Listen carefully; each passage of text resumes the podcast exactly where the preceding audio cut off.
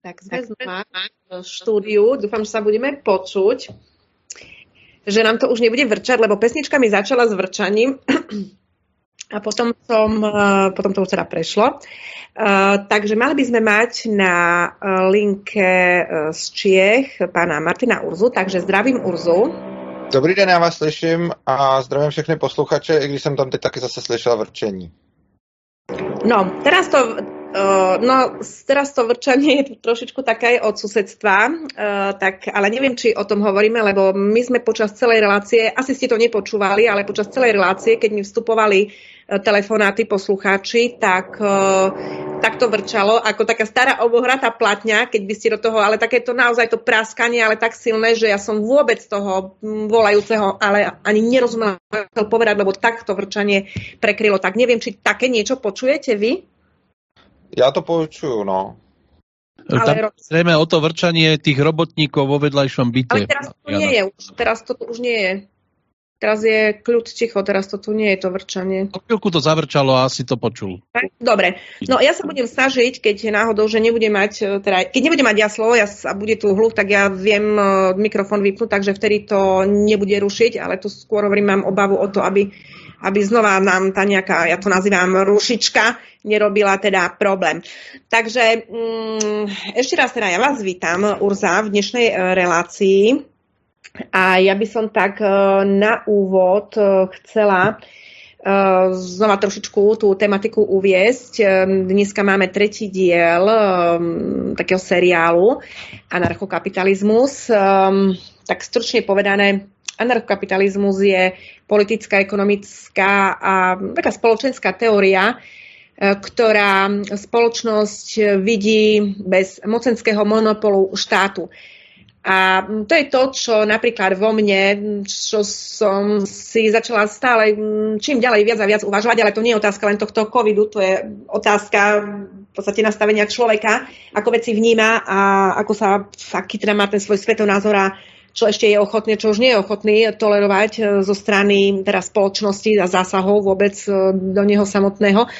Takže mňa veľmi na tejto, na tejto teórii, ak to nazveme teória, ale o tomto spôsobe fungovania spoločnosti oslovila práve tá otázka tej, toho, to, že nie je ten mocenský monopol štátu daný v tomto type spoločnosti. No a v anarchokapitalizme sa radí, razí taký trend neregulovaného voľného trhu, súkromného vlastníctva, libertariánstva, to je také osobnej slobody. A základom celé, čo, čo by aj, od čoho napríklad si myslím, mnohí ľudia sa aj obávajú až, takejto, až takéhoto voľného trhu, až takéhoto, um, takejto možnej slobody, tak každý sme naozaj nejaký a ale základom celej tej filozofie, a to je tiež veľmi, veľmi pre mňa podstatná otázka, je princíp neagresie. Pretože znova ako ten poslucháč v tej prvej časti, ten písateľ vravel, že, že pokiaľ niečo neškodí, a vieme veľmi dobre, že čo neškodí mne, tak logicky to neškodí inému. A keď niečo teda je nepríjemné mne, tak určite je to nepríjemné aj tebe. A ten princíp neagresie, teda nebudem vyvolávať tú agresiu voči sebe logicky, aj keď dneska skutočne ten pod seba zachoví, u mnohých odchádza a sami sebe škodia, čo je zvláštne. Takže ale berme ešte stále takú tú väčšinovú, drvivú väčšinovú spoločnosť, ktorá si stále myslím, že teda normálna je, aj keď mlčí. No a, no a keďže teda nebudem sa agresívne správať voči sebe, tak sa nebudem správať agresívne ani voči tebe. A to je, si myslím, celý základ toho, aby spoločnosť fungovala bez akéhokoľvek potom mocenského monopolu štátu. A o tomto a teraz znova ďalej viac a viac do témy, do hĺbky, do jednotlivých odvetví budeme teda zachádzať. No a minulý týždeň, teda Pred minulý týždeň sme sa bavili o takých všeobecných princípoch, hlavne o, tej, o tom princípe neagresie, zo všeobecného uhla pohľadu. Minulý týždeň sme si prevzali otázku školstva, ako by to fungovalo v takom anarchokapitalizme. A kde tu stále budem sa snažiť dať do pozornosti, lebo vždycky to ešte u ľudí budí taký obraz, takú predstavu, keď sa povie anarchokapitalizmus, ako predstavu nejakého... nejakého bordelu, dokonca násilného bordelu, kde horia výklady, autá a proste ľudia ako zmyslov zbavení pobehujú po ulici. Čiže určite to anarchokapitalizmus nie je, skôr naopak, je to, ako som vravela na začiatku, je to svojím spôsobom usporiadaná spoločnosť, ale na slobodných princípoch, kde práve ten, ten princíp neagresie vytvára to, že tá spoločnosť funguje aj bez toho, aby nejakú, nejakú mocenskú silu musela, musel teda človek nad sebou mať. No a sme sa teda bavili o školstve v minulej relácii a dneska by sme si rozobrali ten anarchokapitalizmus, teda to fungovanie spoločnosti bez tých vládnych autorít, bez monopolu, ale s princípom slobody a neagresie. Teda rozobrali by sme si to, ako by to fungovalo v tom zdravotníctve. No a až teda potom budete mať záujem, môžete zavolať aj otázky do štúdia. Je to na teda telefónne číslo nula štyri osem tri osem jedna nula jedna nula jedna nula štyri osem tri osem jedna nula jedna nula jedna alebo môžete písať na studio zavináč slobodný vysielač bodka es ká studio zavináč slobodný vysielač bodka es ká. Uvidíme, jak nás teda tá technika pustí. Dúfam, že to bude, bude sa teda dať naďalej pokračovať. No a v tomto momente už by som prenechala slovo Urzovi, a aby nám teda porozprával, uviedol teda anarchokapitalizmus a ako, ako predstavu má uh, teda tento systém, uh, čo sa týka z hľadiska zdravotníctva, fungovania zdravotníctva. Takže Urzo, máte slovo. Děkuju vám. Já si především myslím, že naše zdraví je naše velice soukromá a osobní záležitost a měli bychom mít možnost se o něm, o tom, jak s ním nakládat, jak se případně léčit, rozhodovat sami, autonomně a svévolně. A stejná možnost by měla být ponechaná zdravotníkům, tedy měla by být jejich volba, komu a jak a za jakých podmínek chtějí poskytovat své služby. To je takový nějaký, řekněme, základní obraz, obraz toho všeho a obávám se, že státní zdravotnictví tohle vlastně porušuje ze všech stran, protože státní zdravotnictví v podstatě, stát tvrdí, že je zodpovědný za naše zdraví, stát tvrdí, že on může rozhodovat o tom, jakým způsobem se můžeme a nemůžeme nechat léčit, jaké léky do sebe smíme a nesmíme vpravovat. A i za předpokladu, že se najde člověk, který mi chce nějaké léky prodat nebo mi chce poskytnout uh, nějaký zdravotní úkon a já s tím souhlasím taky, tak tady stojí stát, který říká, že to je možný jenom za podmínek, že to ten stát schválí, což je podle mého názoru uh, nepřípustný zásah do svobod jednotlivců.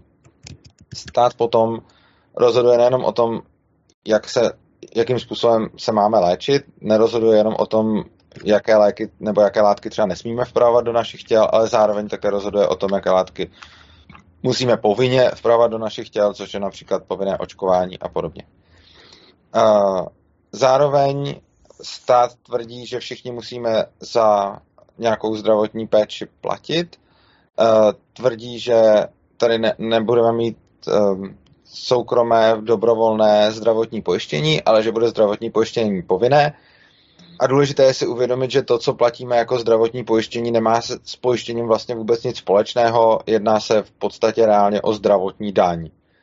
Ono se to sice nazývá zdravotním pojištěním, ale nemá to žádné znaky pojištění. Pojištění funguje tak, že pojišťovna určí nějakou míru rizik na základě té a, a nějaké své prostě plnění, které nabízí a na základě té mi spočítá nějakou částku, kterou musím pravidelně platit. Uh, A potom, když se něco stane, tak, tak mi to zaplatí a já platím tu částku v závislosti na tom, jak jsem třeba rizikový a podobně, ale ne na ničem jiném a navíc pojištění je dobrovolné. Oproti tomu daň má ty znaky, že je nedobrovolná, že ji platit musíme, ať chceme nebo ne a přesně jak je to v případě zdravotního takzvaně pojištění, tu daň nejen, teda to pojištění nejen musíme platit a nemůžeme říct, že ho platit nechceme a pak nechceme ani pobírat ty služby, ale ještě navíc ta jeho výše není určená podle toho, jak jsme třeba rizikoví, ale je určená podle našich příjmů, čili to má další parametr daně. To má pak samozřejmě za následek, že Lidi nejsou žádným způsobem finančně motivováni k tomu, aby třeba žili zdravějším životním stylem a podobně, protože to je něco, co se do zdravotního pojištění nezapočítává. Takže potom lidi, kteří žijou zdravě, v podstatě doplácejí na ty, kteří se rozhodli žít nezdravě. Takže když někdo žije zdravým životním stylem a v podstatě nepotřebuje celý dlouhý život lékařské ošetření a normálně tržně by pojišťovně platil samozřejmě nižší pojištění, nějaké pojištění by platil, protože nikdy nemůžeme říct, že ten člověk třeba nebude mít úraz nebo se mu přesto i něco nestane i navzdory životnímu stylu, tak by platil nějaké nižší pojištění a oproti tomu ten, kdo si své zdraví rozhodne ničit, tak by musel platit pojištění vyšší. Nic takového se ve státu neděje, takže potom ti, kdo žijí zdravě, doplácejí na ty, kdo žijí nezdravě. Dále je to samozřejmě ten problém rozhodování o vlastním těle, kdy člověk není suverénním vlastníkem svého těla, protože to není on, kdo může rozhodovat, co si do svého těla bude vpravovat a jakým způsobem se bude léčit. No a když vezmu, jako to je tak v, krát, v krátkosti to, proč si myslím, že zdravotnictví by mělo být volnotržní a nikoliv státní, mělo by být decentralizované a nikoliv centralizované, a pojištění by mělo být dobrovolné a nikoliv nedobrovolné a mělo by to být skutečné pojištění. A nejčastěji proti tomu zazna- zaznívá zejména ten argument, že a je to zvláštní, nicméně s tím argumentem se člověk potýká nejčastěji, že kdyby to bylo volnotržní, tak bychom se nikdy nedoplatili. Což v podstatě nedává vůbec smysl, protože za předpokladu, že stát vybere od nás všech ty peníze a pak za ně poskytuje ty služby, a ještě spousta těch peněz se ztratí státní neefektivitou a celé to zdravotnictví je prostě provozováno neefektivně, tak potom nedává vůbec smysl, proč by si lidi na své, vlastně na, na své zdraví, na svou péči o své zdraví nemohli vydělat skrz komerční pojištění. Mimo jiné to taky ukazuje, že když se podíváte na ceny toho komerčního pojištění, tak jsou relativně, tak jsou relativně nízké, takže pokud se chcete pojistit, pokud chcete zdravotní pojištění, které je komerční, tak v závislosti na tom, kolik vám je let, ale pokud jste, řekněme, pokud jste, řekněme, mladší, tak budete platit to pojištění, to pojištění relativně nízké, třeba v řádu velkých stovek nebo malých, malých tisícovek korun měsíčně. A za tuhle tu cenu se lze normálně komerčně zdravotně pojistit i teď v tuhle tu dobu, takže ještě zejména, kdyby ty pojišťovny měly samé komerční pojištění, tak by ta cena pravděpodobně byla taková, nebo, nebo by mohla být teoreticky ještě nižší, ale předpokládám, předpokládám že taková. A že taková ta verze o tom, že se nedoplatíme, prostě nedává smysl. A druhý oblíbený argument proti kapitalistickému zdravotnictví je, že v kapitalistickém zdravotnictví by se mohlo stát, že lidé, kteří budou mít více peněz, dostanou lepší péči a lidé, kteří budou mít méně peněz, dostanou horší péči a ta horší péče by někdy nemusela ani stačit na to, jakou péči potřebují, takže by potom mohli trpět nebo v krajním případě dokonce umřít na základě toho, že jejich pojištění třeba nepokrývá ty výdaje nebo že to pojištění si vůbec neuzavřeli. Je sice pravda, že něco takového, jako nemůžu popírat, že něco takového by se v kapitalistickém zdravotnictví mo- mohlo stát také, ale to, co si naprosto neuvědomujeme, je, že v socialistickém zdravotnictví taky umírají lidé v důsledku právě té špatné alokace zdrojů, která je pro socialismus naprosto symptomatická.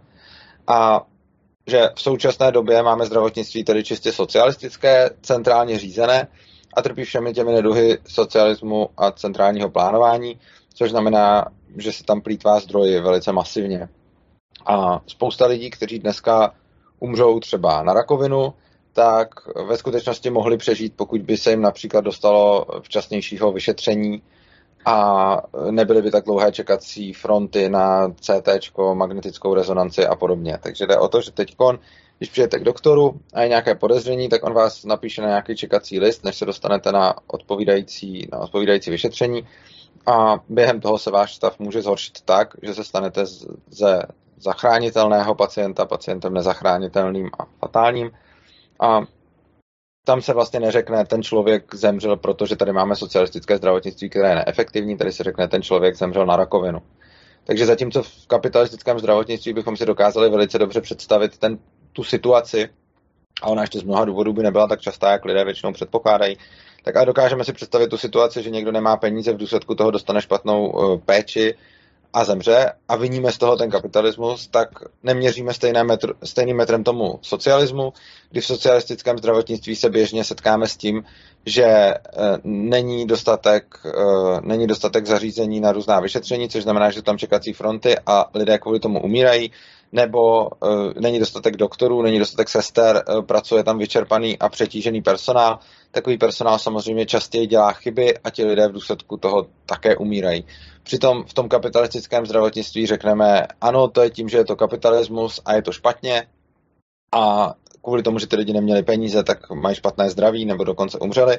Oproti tomu v tom socialistickém zdravotnictví neřekneme to samé a neřekneme, je to socialistické zdravotnictví, to je špatně a zabijí to lidi, ale místo toho radši řekneme, on umřel na rakovinu, nebo řekneme, že byl špatný ten doktor, který udělal chybu a už ignorujeme, že tu chybu udělal v důsledku toho, že vlastně už pracuje x tou dvanáctku v kuse a není odpočinutý, protože tam prostě není dostatek lidí, což je přímým důsledkem toho socialistického zdravotnictví. No, můžem? Ano. Podľa toho, čo tak teda počúvam, čo vravíte, mne to v istých momentoch, nemám skúsenosť s americkým e, zdravotným systémom, ani som nikdy v Amerike nebola. Neviem, ja nejak osobne, ani vôbec nejak, nikdy neťahalo e, do týchto končín zavítať, aj keď každá skúsenosť samozrejme sa ráta, ale teraz tak zo všeobecnosti, čo viem, mne to veľmi toto, čo vravíte, pripomína ten americký systém, ktorý poznám z počutia. A napriek tomu zároveň, teda od tých ľudí, ktorí tam žijú, vďaka množstvo Slovákov tam je, tento systém podľa mňa všetci dosť aj kritizovali. Viete sami k tomu vyjadriť, či je to, je to to, čo v tej Amerike bolo, to, o čom vlastne hovoríte a potom mi to pripomína tie znaky ako v tom anarchokapitalizme? Uh-huh. Uh, americké zdravotnictví rozhodně není volnotržní zdravotnický systém. To je asi první věc, kterou bych k tomu řekl. Já se nechci úplně zabývat těmi, těmi jednotlivými detaily, ale vlastně na tohle téma mám ve svém kanálu Svobodného přístavu dvě, dva výstupy z hosty, kdy jeden rozebíral to, to byl Vláďa Krupa a ten rozebíral to americké zdravotnictví spíše z nějaké té ekonomické stránky a druhý byl Roman Šmucler, což je zubař, který má vlastně v Americe ordinaci a rozebíral ho spíš z té medicínské stránky. A ty rozhovory v podstatě ukazují, že zaprvé to americké zdravotnictví zdaleka není tak hrozné, jak, by, jak se o něm říká, respektive jsou v něm některé prvky, které jsou výrazně horší než tady, ale pak zase jiné prvky, které jsou lepší než tady, takže ono potom, ono potom těžko říct. Nemluvě o tom, že vlastně zdravo, americký zdravotní systém, probí, tam probíhá většina výzkumu, což znamená, že spousta peněz, kterou, které platí americké, američtí zdravotní poplatníci, jde do výzkumu, který se potom uh, využívá v celém světě. Takže by se dalo říct, že americké zdravotnictví je drahé mimo jiné proto, že Američani platí, uh, že Američani platí vlastně zbytku světa ten výzkum. Uh, na druhou stranu já nechci určitě americké zdravotnictví jako nějak zastávat a abych řekl pravdu, uh, nejsem rozhodně nějakým jeho fanouškem.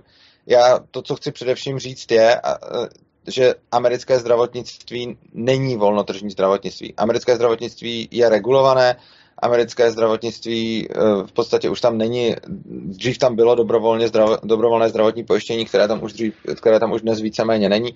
Americké zdravotnictví je regulované a americký stát vydává licence zdravotníkům, reguluje to, jakým způsobem mají pracovat, jakým způsobem mají poskytovat své služby a podobně. Takže i když má americké zdravotnictví jakýsi punc toho, že by mohlo být kapitalistické nebo tržní a dřív bylo možná víc než teď, tak rozhodně si zaprvé nemyslím, má k tomu strašně daleko, k tomu, aby bylo tržní, protože celá ta, celé to odvětví je americkými zákony extrémně zregulované a stát tam hraje obrovskou roli. Takže to, o čem já mluvím, je důležité rozlišovat mezi pojmy soukromí a volnotržní. To, že je nějaká nemocnice soukromá, ještě neznamená, že funguje na volnotržních principech, protože pokud je to soukromá nemocnice, která je ale absolutně svázána státními regulacemi, tak nemůžeme hovořit o žádném volném trhu.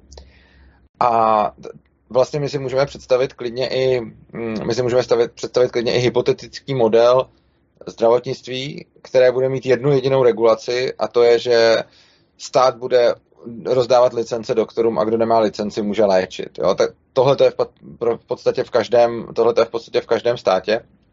Ale kdybychom si představili nějaké zdravotnictví, které by nemělo žádnou jinou regulaci a jenom jednu tuhletu jedinou, a ten stát by zároveň vydal těch doktorských licencí strašně málo, což znamená, že by potom vedlo k nedostatku doktorů, což by vedlo k jejich extrémně drahým cenám a extrémně špatné jako lékařské službě, tak tady můžeme vidět na tomhletom hypotetickém příkladu, že i jedna jediná regulace, když je špatně nastavená, může poslat vlastně celý ten zdravotní systém do kytek. A v Americe ta regulace zdaleka není jenom jedna, je jich tam šíleně moc. Takže souhlasím, že americké zdravotnictví má spoustu neduhů, americké zdravotnictví má spoustu problémů, americké zdravotnictví je v zásadě velice drahé, ale americké zdravotnictví ani náhodou není kapitalistické, ani volnotržní. A je v Európe napríklad nejaké to voľnotržné zdra, zdravotníctví alebo sa mu najbližšie nejak podoba v rámci, v rámci napríklad Európskej únie? Obávám se, že bohužel nikoliv. Obávám se, že ten hlavní problém je, že státy právě vybírají od lidí povinně peníze na zdravotní pojištění, což je podle mě velký problém. Myslím si, že by měl mít každý svobodnou volbu, jestli se nechá nebo nenechá pojistit. A státy k tomuhle lidi nutí.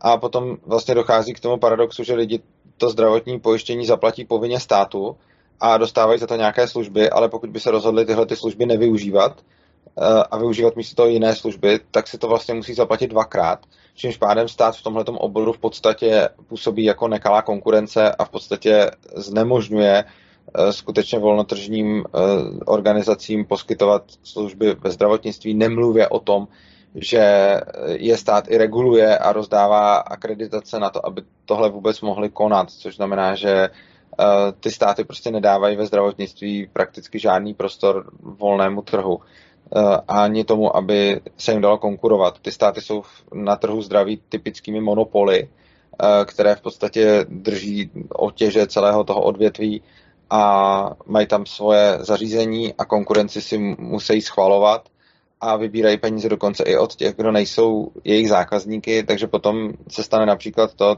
tady v České republice byl, znám konkrétní příklady, kdy lidi, kteří si chtějí, kteří si platí celý život zdravotní pojištění, potom potřebují nějaký zákrok a zjistí se, že v klasické státní nemocnici se ten zákrok provádí špatně, mají třeba špatné výsledky a dá se podívat i do těch statistik, že to, že to prostě není dobré. A existuje tady třeba soukromá klinika, která dělá stejný zákrok a ani ne za o tolik vyšší cenu než ta, než ta státní. Třeba o něco vyšší ano, ale víceméně jako za podobnou cenu. Jenže problém je, že já nemůžu potom říct té pojišťovně, hele, já, já si chci nechat udělat ten zákrok tady na tu kliniku a chci si k tomu něco připlatit. Ta pojišťovna prostě tohle to nepokrývá, což znamená, že potom na tu soukromou kliniku můžou jenom ti, kdo si do, um, mohou dovolit vlastně jednou to zaplatit v tom pojištění a pak ještě jednou, ještě jednou cash té klinice a není možné, aby člověk využil své zdravotní pojištění, které si poctivě celý život platí k tomu, aby si nechal provést nějaký úkon někde, kde mu ten úkon provedou lépe, kvalitněji a možná třeba o deset až dvacet procent dáš, ale ten člověk potom nezaplatí o deset nebo dvacet procent víc, ale o sto deset nebo sto dvacet procent víc. No a podľa toho vlastne pri tom neregulovanom poistení by vznikalo asi množstvo nejakých poisťovní a bolo by potom možné, keď by boli nejaké veľmi vážne operácie alebo zákroky alebo akútne, proste finančne náročné. Teda otázka smeruje tam, či by potom bolo vôbec možné, aby pri množstve poisťovní, keď potom teda je roztrúsené, roztrúsení sú tí klienti, ktorí prispievajú, bola schopná napríklad, napríklad vaša poisťovňa vám vedieť, zafinancovať presne zákrok, ktorý potrebujete, ktorý môže byť naozaj ale že mega drahý. Hej, a čo v takomto prípade, ak zistí potom tá poisťovňa, že ups, ale to nebudeme vedieť zatiahnuť? Ako... No, něco takového se stalo, že na to takhle odpovídám jako trošku oklikou, ale něco takového se stalo třeba tady v České republice, kde máme normální státní pojištění, a byla tady matka dvou dětí, které měly nějakou vzácnou degenerativní chorobu a lék na ní stál prostě padesát milionů korun a, naše, a, to, a to není zas tak moc peněz, které by nemohla mít jako i třeba soukromá zdravotní pojišťovna, tak naše státní zdravotní pojišťovna prostě řekla, že tohle to hradit nebude a že ty děti nechá umřít. Takže my tady sice žijeme v nějaké iluzi toho, že nakonec teda ty děti nenechala umřít, teda ta pojišťovna státní řekla, že to nezaplatí a že ty děti nechá umřít. Jejich rodiče udělali sbírku, na základě téhleté sbírky se strašně rychle vybralo prostě těch potřebných padesát milionů korun, takže lidi byli solidární a přispěli. A to, co udělal stát, bylo, že pak přišel a řekl, že ještě za ten lék chce D P H, takže vlastně uh, museli vybrat ještě nějakých dalších sedm milionů navíc, nebo kolik to bylo. Takže uh, i když vlastně, vlastně role toho státu přesně v tomhletom případě, o, který, o kterém mluvíte, byla, že nějaké děti potřebovaly strašně drahý lék, který stál padesát mega, stát řekl, tohle platit nebudeme, protože na to prostě nemáme. A Uh, potom, když si to ty lidi uh, jako nazbírali sami z charity, uh, tak stát z toho přišel ještě vybrat daň. A my, my tady žijeme v jakési iluzi, že jako to pojištění hradí úplně všechnu péči, kterou potřebujeme, ale to je prostě absolutní iluze. Pojištění, ani státní pojištění, prostě nehradí všechnu péči, kterou potřebujeme. Uh, stejně tak by nemohlo hradit ani v anarchokapitalismu, uh, protože prostě nemáme jako lidstvo dostatek peněz na to, aby všem lidem byla hrazená všechna léčba, kterou potřebují. Je potřeba, a, je, a děje se to i teď, udělat nějaký strop, nad kterou už ta pojišťovna to nemůže hradit, prostě proto, že je to moc nákladné a že my jako lidstvo prostě nemáme dostatek zdrojů na to, aby jsme léčili všechny nemoci. Neumíme to ještě dělat tak levně, neumíme to dělat tak efektivně a spousta jako je třeba experimentálních, drahých a podobně, což znamená, že vlastně Uh, není možné všechno vyléčit. Nebude to možné v socialismu, nebude to možné v kapitalismu, nebude to možné s regulacemi, nebude to možné bez nich. Jediný rozdíl je v tom, že to socialistické zdravotnictví se tváří, že to tak není a tváří se, že jako o všechny bude postaráno, ale reálně nebude, protože dostávají často ty lidé špatnou péči, protože prostě na lepší péči nejsou zdroje, nemůžou si na rozdíl od kapitalistického pojištění ani připlatit. A ano, samozřejmě se může stát, uh, i v anarchokapitalismu, že prostě nějaká léčba, nějaké nemoci bude prostě příliš drahá a ta pojišťovna nebude mít peníze na její zaplacení. Na druhou stranu není to o nic jiné než tady, protože i tady je spousta jako drahé léčby, kterou prostě pojišťovny nehradí, protože je to prostě moc drahý. A když opustíme ten příklad těch dětí, které, které teda ta pojišťovna nechala přímo umřít, tak je tady Uh, tak je tady spoustu, uh, spoustu zákroků, které ta pojišťovna prostě nehradí, nebo se, tady, nebo se tady vůbec nedělají a musíte se spokojit s nějakým zákrokem, který je méně kvalitní a levnější. Takže například pokud se jedná o nějaké kloubní protézy a podobně, tak prostě je nějaký strop, který pojišťovna platí a když chcete něco, co by bylo kvalitnější, tak bez ohledu na to, jestli to potřebujete nebo nepotřebujete, Uh, tak vám to prostě není dáno, protože na to prostě nejsou peníze. Takže i když ten stát si vlastně dělá nějakou jako reklamu, že vlastně nikoho nenechá zbytečně umřít a, niko, a, a o všechny se postará a, že, a tváří se, že všichni mají právo na lékařské ošetření, tak na nějaké lékařské ošetření všichni právo mají, ale ono nějaké lékařské ošetření, jestli všichni seženou i v tom ANKAPu, otázka je potom samozřejmě kvalita toho ošetření a to, ta prostě nikde zaručena není a reálně žijeme ve světě, který není dokonalý, není ideální a prostě nemáme dostatek zdrojů na to, aby jsme léčili všechny nemoci, které, se kterými se potkáme. Takže to bohužel na tohleto anarchokapitalismus řešení nemá, ale to řešení nemá ani ten stát. Prostě ať tady budete mít jakýkoliv systém, tak vždycky budete mít nemoci, které budou zabíjet lidi a s kterými si neumíme poradit. Ať už proto, že to léčit vůbec nedokážeme, anebo proto, že tu nemoc má víc lidí, než kolik my jich dokážeme vyléčit, protože to prostě, alespoň třeba prozatím, stojí prostě příliš mnoho zdrojů. A čo s lidmi, a určitě by ich nebylo málo, si myslím, ktorí by odmietli sa podielať na nejakej tej zdravotnej, vlastnej zdravotnej starostlivosti, dobrovoľne teda by neprispievali. No ale a mohol by si človek povedať, no tak sa takto rozhodli, je to teda ich problém, ale ich problém by to bol len dotiaľ, dokiaľ by sa to možno, že týkalo len skutočne ich, ale mohlo by sa to týkať napríklad naozaj nejakých prenosných ochorení a tak ďalej, ktoré by skutočne boli nebezpečné pre spoločnosť, ale teda dotyčný sa sám rozhodol, že nie. On proste jednoducho nebude prispievať do poisťovne, nebude sa liečiť a bude potrebovať tú pomoc, už keď nie je v záujme ochrany jeho samotného, ale naozaj v záujme ochrany napríklad jeho detí. Môže to byť naozaj dospelý človek, ktorý, ktorý teda neprispieva, nemá na tú liečbu, ale vlastne ohrozuje, skutočne ohrozuje svoje okolie. Čo v takomto prípade, ako to rieši tá anarchokapitalistická spoločnosť? Anarchokapitalistická společnost může tyhle lidi ostrakizovat a vyloučit je z užívání veškerých třeba statků nebo, nebo služeb a podobně. Já vidím obrovský problém ve státní společnosti, kdy na jednu stranu nutí lidem povinné třeba očkování a pozor, já rozhodně nejsem proti očkování, já jako nemám s očkováním vůbec žádný problém, jenom mám problém s tou povinností. Takže já osobně nejsem antivaxer a očkování mi připadá proti většině nemocí smysluplné a přínosné.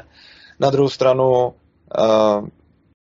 to neznamená, že by to očkování mělo být povinné, protože pokud někdo má jiný názor, měl by mít, měl by mít, měl by mít možnost volby. A když se ti lidi třeba odmítnou nechat očkovat, tak tady se v podstatě nestane nic moc, stát jim napaří nějakou pokutu, ale potom je nikdo nesmí diskriminovat a stát vlastně na jednu stranu ukládá povinnost očkování, na druhou stranu, když se nenaočkujete, tak, tak vám sice dá nějakou pokutu, ale vlastně k tomu očkování vás nedonutí, což je podle mě dobře, ale to, co je už špatně, je, že potom všechny lidi vlastně přinutí uh, fungovat s těmi neočkovanými, ať chtějí nebo ne, protože není legitimní toho člověka na základě neočkování diskriminovat, třeba ho nevzít do práce, nebo ho třeba nepřijmout dítě do školky a podobně. Což znamená, že v anarchokapitalismu by obě dvě ty věci byly vlastně jinak. Za prvé, nikdo by nebyl povinný se očkovat a nikdo by nebyl povinný se ani léčit, ale na druhou stranu by nikdo nebyl povinný ty, kteří nejsou třeba očkovaní nebo mají nějakou nemoc a podobně, tak by mohl kdokoliv diskriminovat, což znamená, že ti lidi by mohli být neobslouženi, mohli by být nepřepraveni, mohli by být nevpuštěni do podniku, nepřijati do práce a tak dále, což znamená, že potom by vlastně v anarchokapitalismu každý měl skutečně možnost volby a mohl by si, zbol, mohl by si sám zvolit, jestli chce, jestli chce jako podstoupit nějakou léčbu nebo očkování a podobně, nebo nikoliv, ale zase by potom nesl i veškeré následky toho jeho rozhodnutí a prostě potom za předpokladu, že by se rozhodl něco nepodstoupit, no tak by potom, uh, tak by potom mohl být v podstatě z té společnosti ostatními vyloučen.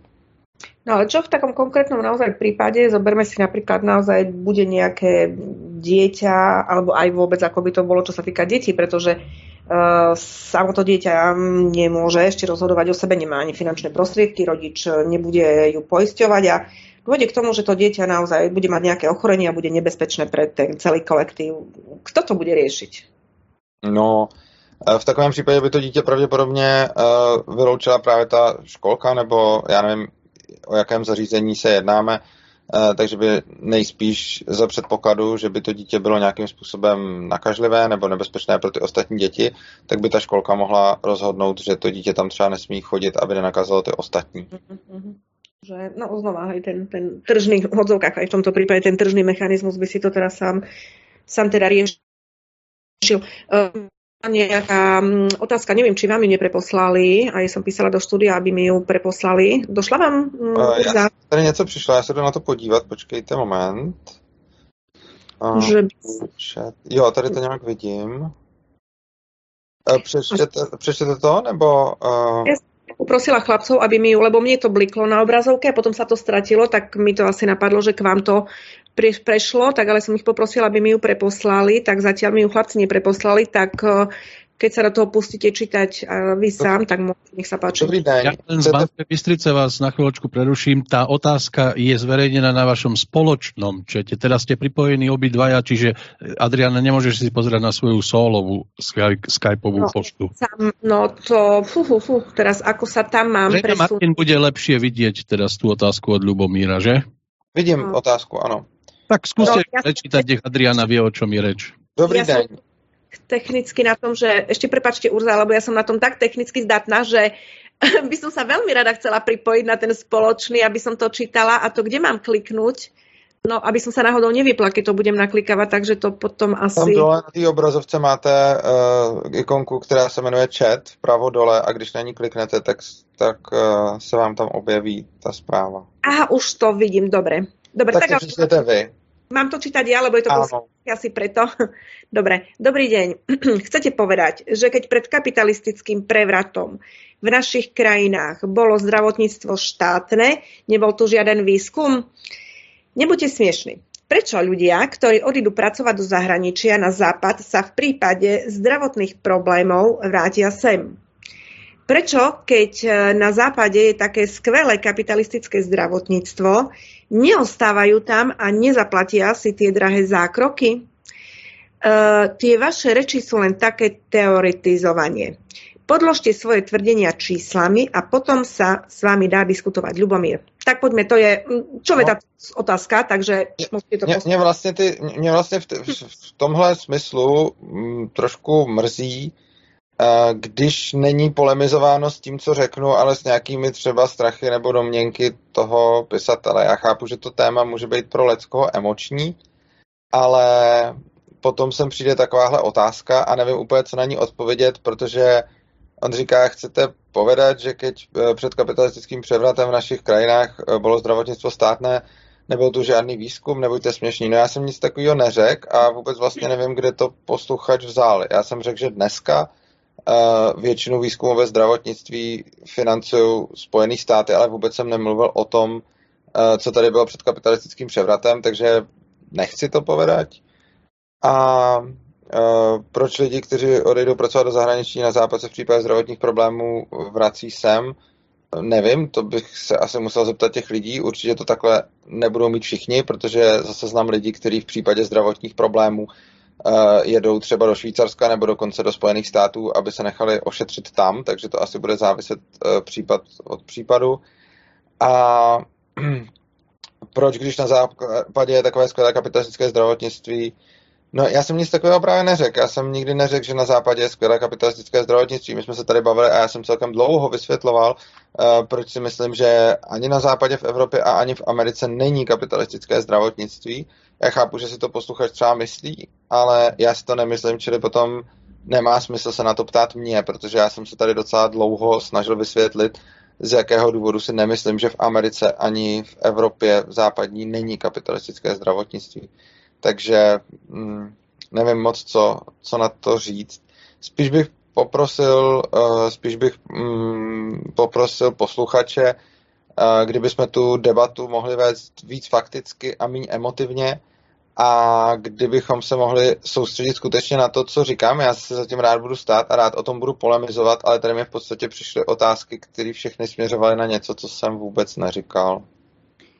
Uh, prišla ďalšia otázka, no ale ak budeme to mať v horúce, sa treba pripraviť, lebo to budú asi také kritické otázky, čo samozrejme, že nevadí, ale... Ja to je v pořádku, ja som, ja som to teda... Ale ja tiež ten konfrontačný tón, akože nemusím, lebo môžeme sa pýtať na čokoľvek, ale nie je takýmto, akože určite nejakým, už, už dopredu nenávisne naštartovaným tónom, toto ja skutočne tiež nemám rada, ale pýtajte sa samozrejme na čo chcete a samozrejme spôsobom, akým chcete. Je to, je to teda na každého. Ďalší dotaz je ešte lepší v tomhle smysle. Ďalší dotaz je ešte lepší, ale keď môže ja by som trošičku do tejto otázky vstúpila do tej prvej, pretože uh, tu vravíte, že um, teda poukazujete na tom, že Urza chcel povedať, že pred kapitalistickým prevratom v našich krajinách nebolo zdravotníctvo, teda bolo zdravotníctvo štátne a nebol tu žiaden výskum. Skutočne nič také nevravel, ale iné by som chcela, chcela podotknúť. Uh, Ten výskum, čo sa týka samotného výskumu na Slovensku a pred prevratom, viete, ono, ja som žila tú dobu pred prevratom, bola som vysokoškolská študentka, čiže tiež si nemôžem, nežila som v praxi, je to iný študentský život a iný, iný život, keď človek v praxi žil, neviem, koľko má pán Ľubomír poslucháč rokov. Neviem, ako ten výskum fungoval teda predtým, vravia ľudia si naozaj aj veľa vecí z minulosti, aj vzťahy, aj všetko idealizujú, ale rozhodne ten výskum určite nejaký bol. Uh, rozhodne však nešlo o nejaké, a nemyslím si, že ten systém bol to, čo dneska napríklad žijeme a dneska už na Slovensku, neviem ako v Čechách, ale dneska my tu na Slovensku, tak povediac, žiaden výskum nemáme. Je to výsledok vlastne toho systému, ktorý samozrejme z toho západu tu prišiel a ja si myslím, že sme istá kolónia, ktorá tu výskum, vedu a výskum ani nemá mať a my sme tu presne určení na to, aby sa ten, tá veda a výskum napríklad aplikovali na nás, čo sa aj teraz s týmito vecami deje, ktoré zase nechcem rozoberať. Ale čo tým chcem povedať? Netreba si idealizovať, že kto vie, Boh vie, aký teda výskum predtým tu bol. Samozrejme, že bol, bol ten výskum určite, ja ho som nezaži- neviem posúdiť, nebola som dospelá, dospelým členom spoločnosti, ale rozhodne to, čo prišlo predtým, alebo čo sme žili teda pred tým covidom a ten systém, už ten výskum žiaden teda nemal a naozaj to ide dole vodou. A ja osobne si myslím, že až by to malo stáť na nejakom tom trhovom hospodárstve a ten výskum samozrejme, tá, ten život by si sám vyžiadal, či ten výskum by podporoval alebo nepodporoval a keď by sme chceli byť samostač- sebestační, o čom, o čom vlastne sa bavíme a stále poukazujeme na tú minulosť, tak vyberme si to, čo bolo z minulosti dobre a dajme do toho to, čo je aj, alebo aj v súčasnosti sú určite dobré prvky. A keď to spojíme, mne to stále vychádza, naozaj mi to vychádza tak, že až by to mal byť tržný systém, tak v rámci toho tržného systému si bez toho, toho, toho mocenského monopolu toho štátu, tak určite aj ten výskum by si tú svoju cestu našiel a vďaka našim mozgom, slovenským aj českým, ktoré poznajúc teda tých ľudí na západe a aj takú aj intelektovú úroveň, práve tu máme my veľký ten kapitál tých našich hlav a tých našich rozumov a dá do toho tú našu šikovnosť a ten, ten opakujem ešte raz, ten tržný mechanizmus, ale aj tržný, lebo to tržné nebolo ani nie je teraz. A vtedy by sme vedeli aj ten výskum dostať na tú úroveň, ako, akú a aká by nám bola treba a možno by to fungovalo a určite by to fungovalo teda oveľa lepšie a teda fungovalo by to. Čiže ja by som asi tak k tomuto, k tomuto výskumu potrebovala povedať, lebo to, čo sa teraz deje dneska, to, to nie je ani socializmus, ani kapitalizmus, proste je to taká nejaká, skôr by som nazvala asi zlodejina. Takže hovorím, zoberme z toho, čo sa všetko dá. A, a jedine naozaj, jedine tržný mechanizmus vie človeka primeť k tomu, aby sa staral o seba. Samozrejme v tom tržnom mechanizme, to som sa už minule spýtala Urzu, to sa ešte raz ho pýtam, pretože tu si to ľudia potom zamieňajú, ako keby v tom anarchokapitalizme prestala existovať solidarita, nejaká vzájomná pomoc, proste sa to stále vykresluje ako nejakým spôsobom, kde človek by asi toho druhého mal pre svoj konzum doslova zožrať, ale skôr naopak, ten tržný mechanizmus je práve úplne o niečom inom. Takže tu ja si myslím, že skôr niekde aj také nedorozumenie bude stále v tom chápaní toho anarchokapitalizmu, lebo každý si pod tým kapitalizmom predstavuje to, že ten druhý toho iného vykorisťuje. Ale ja si myslím, že naopak práve to je ten opak. Vykorisťuje sa skôr v takých tých sociálnych systémoch, kde znova ideme, ten štát má monopol a on rozhodne. A on rozhodne podľa, podľa rôznych faktorov, teda či budeš naklonený alebo nebudeš teda privrženec alebo nebudeš uprednostňovaný a o tom celom tom korupčnom systéme v socializme si ani nemusíme teda rozprávať. Čiže ja som naozaj za ten tržný mechanizmus, ale treba tomu vedieť rozumieť, na akých pilieroch to teda to teda funguje. Takže asi toľko za mňa aj s tou vedou, výskumom a dajme hlavy dokopy a naše mozgy do toho naozaj to, to aj tržné uvažovanie a, a v tom dobrom význame predajme a poskytnime si a predávajme si zároveň všetci to, čo máme a jedine tak ten reťazec toho aj financií, aj zdrojov, aj toho celkového života spôsobu bude, bude teda fungovať. No. Takže asi takto to vidím ja. Ideme na ďalšiu otázku. Pán vlastne potvrdil fašizmus, apartheid. Toto sa robí aj teraz, že ak sa nezaočkuješ, nesmieš tam, tam, tam. O čo je lepší? Děkuju za tohoto otázku. Uh... O nič, do, do, dočítam potom, to môžete rozobrať, lebo máte to pred sebou. Nič ani o nitku. Dokonca ide tak ďaleko, že len zdravý, úspešný a zlikviduje aj choré deti. Nech si zopakuje, ako chce trestať, marginalizovať. Františka. No tak pojďme. Děkuji za tu otázku, i když byla vlastně naformulovaná trošku drsněji než ta předchozí, tak mám pocit, že je to, že je to dobrá otázka. Nepotvrdil jsem fašismus a apartheid a to, co se robí teď, je špatně, ale to, co říkám já, je něco úplně jiného. Je obrovský rozdíl mezi tím, kdy stát řekne, že neočkovaný nesmí tam, tam a tam. To je naprosto špatně, protože to je, jako nevím, jestli bych úplně použil slova fašismus a apartheid, ale jako řekněme v tomhletom slova smyslu. Uh, ale tohle to já vůbec netvrdím. Já netvrdím, že by v té společnosti mělo být globálně řečeno, že uh, lidi, kteří se nenaočkují, tak jim nesmí být poskytovány služby, nesmí být přepraváni a podobně. Já jsem řekl, že by to tak mohli udělat sami poskytovatelé těch služeb a ti přepravci, pokud by si to přáli. A to je velký rozdíl. Je velký rozdíl mezi tím, kdy stát nakáže lidem, jak to musí dělat a koho smějí a nesmějí pustit do hospody. A to je řešení, které je tady teď a s kterým já nesouhlasím. A je úplně diametrálně odlišný, uh, odlišné nastavení, kdy majitel hospody se sám rozhodne, jestli tam bude vpouštět neočkované nebo ne. A majitel přepravy se sám rozhodne, jestli bude přepravovat neočkované ne, nebo ne. A je, to, je, je přece obrovský rozdíl mezi tím, jestli to bude plošně vynucované nebo zakázané státem, a mezi tím, jestli všichni lidi budou mít svoji svobodu. Na jedné straně člověk bude mít svobodu se nenaočkovat a na druhé straně člověk bude mít svobodu nenaočkovaného diskriminovat. Myslím si, že obě dvě ty svobody jsou důležité a myslím si, že je naprosto v pořádku, aby ten, kdo nechce obchodovat nebo poskytovat služby neočkovaným, aby je neposkytoval. Je to jeho věc, ale nikdo by ho k tomu neměl nutit, ale zároveň by ho nikdo neměl nutit k opaku. Myslím si, že úplně stejné, stejně důležitá, jako je důležitá svoboda každého člověka se rozhodnout, jak chce naložit se svým tělem a jestli chce naočkovat, tak si myslím, že je i stejně důležitá svoboda každého člověka se rozhodnout, jestli chce nebo nechce s neočkovaným přicházet do styku třeba ve svém podniku a jestli chce ne, nebo nechce neočkovaným poskytovat služby. Takže tady bych, tady bych se proti tomu vymezil a, rád, a děkuji za ten dotaz, protože je to, je to důležité, je důležité uh, hodně jako zdůraznit ten rozdíl mezi tím, když je něco nařízeno povinně a kdy stát vyžaduje po lidech určité chování a všichni se tomu musí podřídit bez ohledu na to, jestli chtějí nebo nechtějí. A je rozdíl mezi tím, kdy se ti lidé sami svobodně rozhodnou. A je velký rozdíl mezi tím, jestli vyjde zákon, že já nesmím do práce přijmout neočkovanýho nebo že musím v práci všechny svoje zaměstnance testovat. A je velký rozdíl, kdy každý zaměstnavatel si sám rozhodne, jestli přijme neočkované a jestli chce někoho v práci testovat. Takže myslím si, že tohle jsou, tohle jsou dvě jako velice odlišné věci a myslím si, že mezi tím je jako diametrálně odlišný, jako diametrální rozdíl a je to vlastně rozdíl mezi svobodou a nesvobodou. Nesvoboda je, když stát všem nařídí, že se musí naočkovat a že kdo se ne, nenaočkuje, tak nesmí tam a tam a zároveň všem zakáže jim poskytovat ty služby, to je nesvoboda.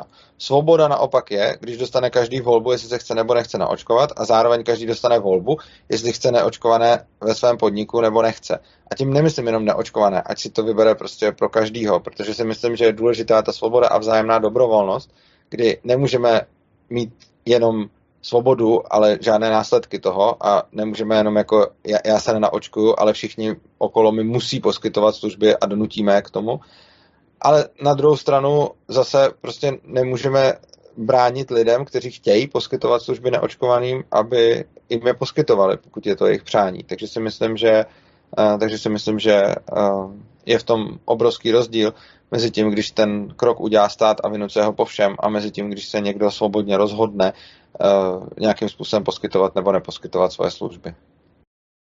No ono, my sa z istého uhla pohľadu v každej fáze z hľadiska, z pohľadu toho jednotlivca vieme dostať k tomu, k tej diskriminácii, keď to tak nazveme, pretože Uh, napríklad uh, v súčasnosti, tak, kde máme ten mocenský kapitál štátu, sa naozaj deje ale že mega diskriminácia. To je to, čo hovoríte a ja som to aj vravela v prvej časti relácie v inej súvislosti, ale vravela a to je to, že keďže sa všetci podielame povinne na tom jednom uh, zdravotnom systéme, aj máme samozrejme tie súkromné akože poisťovne, o to nejde, ale na tom jednom zdravotnom systéme a tých pravidlách sa musíme aj podieľať.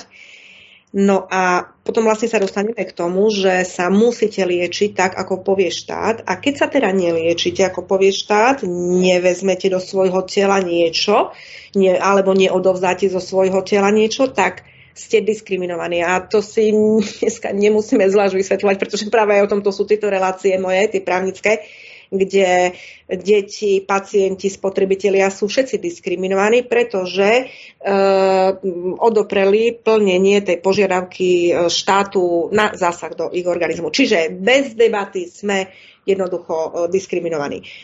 tá istá situácia, a vrátim sa teda k tej dobe minulej, o ktorej vravel poslucháč, písateľ, nedávajme si ružové okuliare, že pred revolúciou to bolo opačne, alebo teda, že nebolo. Iba, že bol systém, ktorý ani neumožňoval uvažovať nad tým, aby ste sa vôbec boli vzopreli nejakej...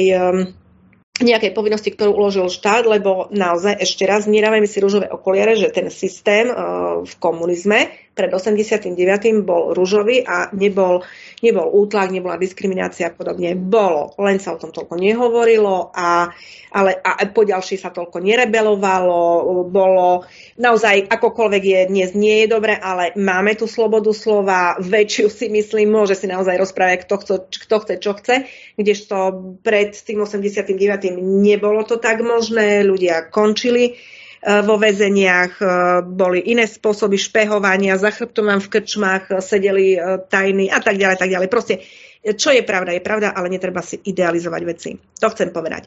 Tá diskriminácia, ten apartheid, rasizmus, už nazvime to ako chceme, boli, sú a svojím spôsobom, a tu sa chcem už opýtať, tu pôjde otázka, čiže to nechám na vás odpovedať, či hrozí alebo nehrozí to v anarchokapitalizme, pretože môže dosť k situácii, že to vaše dieťa bude, dajme to napríklad na dieťa, na, nasimulujme na deti, vaše dieťa bude v škole a teda tá škola je vybraná na základe slobodného rozhodnutia rodičov, rodičia platia slobodne do svojej poisťovni, funguje anarchokapitalizmus, funguje tento voľný trh. Napriek tomu sa teda škola uznesie na tom, že keďže toto dieťa nechce napríklad plniť isté zdravotné podmienky, na, ktorý, na ktorých sa dohodla teda táto spoločnosť, tá komunita, lepšie povedané, tá komunita, ale jedni, jediní títo rodičia sa rozhodli a to ich dieťa, ja neviem, treba nebude, nebude, neurobi tento nejaký zdravotný úkon, ktorý ale celá komunita príjme. A teraz to dieťa vylúči z tej školy. Budeme to nazývať diskriminácia, segregácia, ale rozhodne, to, rozhodne sa táto komunita slobodne. Nebude to ako dnes mocenským nariadením štátu, ktorý nazývame apartheid, segregácia, diskriminácia a oprávnenie to nazývame. Ako to nazveme v takom prípade, lebo takisto sa to môže stať, väčšina komunity sa rozhodne a jeden, dvaja z komunity povedia nie. Čo v takom prípade? Tá komunita ich vylúči. Ja sa tam, bude to, lebo ten vlastne áno, tá otázka Františka, asi to pani Františka, lebo asi takto to nasklonujem, sa asi ten fašizmus a apartheid, ja ju rozumiem, kam ona smeruje a áno, je to tak tvrdne naformulované, ale úplně legitimná otázka, čo to bude v takomto? No, já si myslím, že já, já se tady nechci asi zabývat slovy apartheid a, a fašismus, protože to bychom se dostali jako zase k nějakým definicím a jako jestli tomu někdo tak chce říkat, prosím. Uh, já osobně si myslím, že ta slova mají spíš celkem specifičtější význam, ale chápu, že lidi chtějí tomu dát nějaký emoční náboj, takže pak používají i pro tohle a jako OK, tak trochu rozšířili význam těch slov, ani nemám nic proti tomu. Každopádně, že by to byla diskriminace, ano, diskriminace by to určitě byla, ale já si nemyslím, že diskriminace je vždycky špatně. Prostě žijeme v takové době, kde se jako diskriminace je to, že rozlišuju mezi něčím a že prostě si vybírám a já, když, já nevím, si vybírám partnerku, tak diskriminuju ty ostatní ženy, které si nevyberu. Když si vybírám, co si dám k jídlu, tak diskriminuju ty ostatní jídla. Když si vybírám zaměstnance, tak diskriminuju ty ostatní, který třeba nemají dostatečnou kvalifikaci. Takže myslím si, že diskriminace je jako... nemusí být nutně špatně a klidně bych to diskriminací nazýval a prostě pokud se nějaká, pokud se nějaká komunita svobodně rozhodne, že tam budou platit nějaký pravidla a někdo ty pravidla nechce dodržovat, no tak je prostě dodržovat nebude a ta komunita ho ale tam nemusí trpět, což je diskriminace, ale nemyslím si, že to je špatně. A myslím si, že každá komunita má právo si nastavit pravidla takový, jaký potřebuje a že ji v tom nikdo nemá bránit, pokud ta komunita nikoho nenutí, nikoho zvenku nenutí je dodržovat. Takže v momentě, kdy budu mít, já nevím, prostě třeba nějaký svůj spolek, tak do toho spolku přece klidně můžu přijmout třeba jenom anarchokapitalisty a zapovědět tam přístup komunistům. Když někdo bude mít církev, tak může podmínit vstup do té církve tím, že ten člověk musí třeba věřit v Boha. když někdo bude mít, já nevím, kroužek superinteligentních šachistů, tak asi to může podmínit tím, že tam bude přijímat jenom šachisti, šachisty, kteří mají I Q nad nějakou hodnotu. A to je přece každýho věc a ano, je to diskriminace, ale myslím si, že na takovýchhle diskriminace není nic špatného.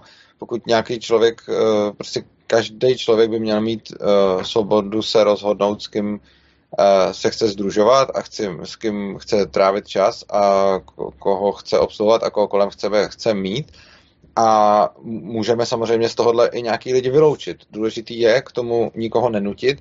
Takže opět, když to řeknu na příkladu nějaké té církve, já si můžu založit církev a říct, že podmínkou pro to, aby někdo se stal členem té církve, je, že musí věřit Boha, a pokud Boha nevěří, tak do té církve nepatří.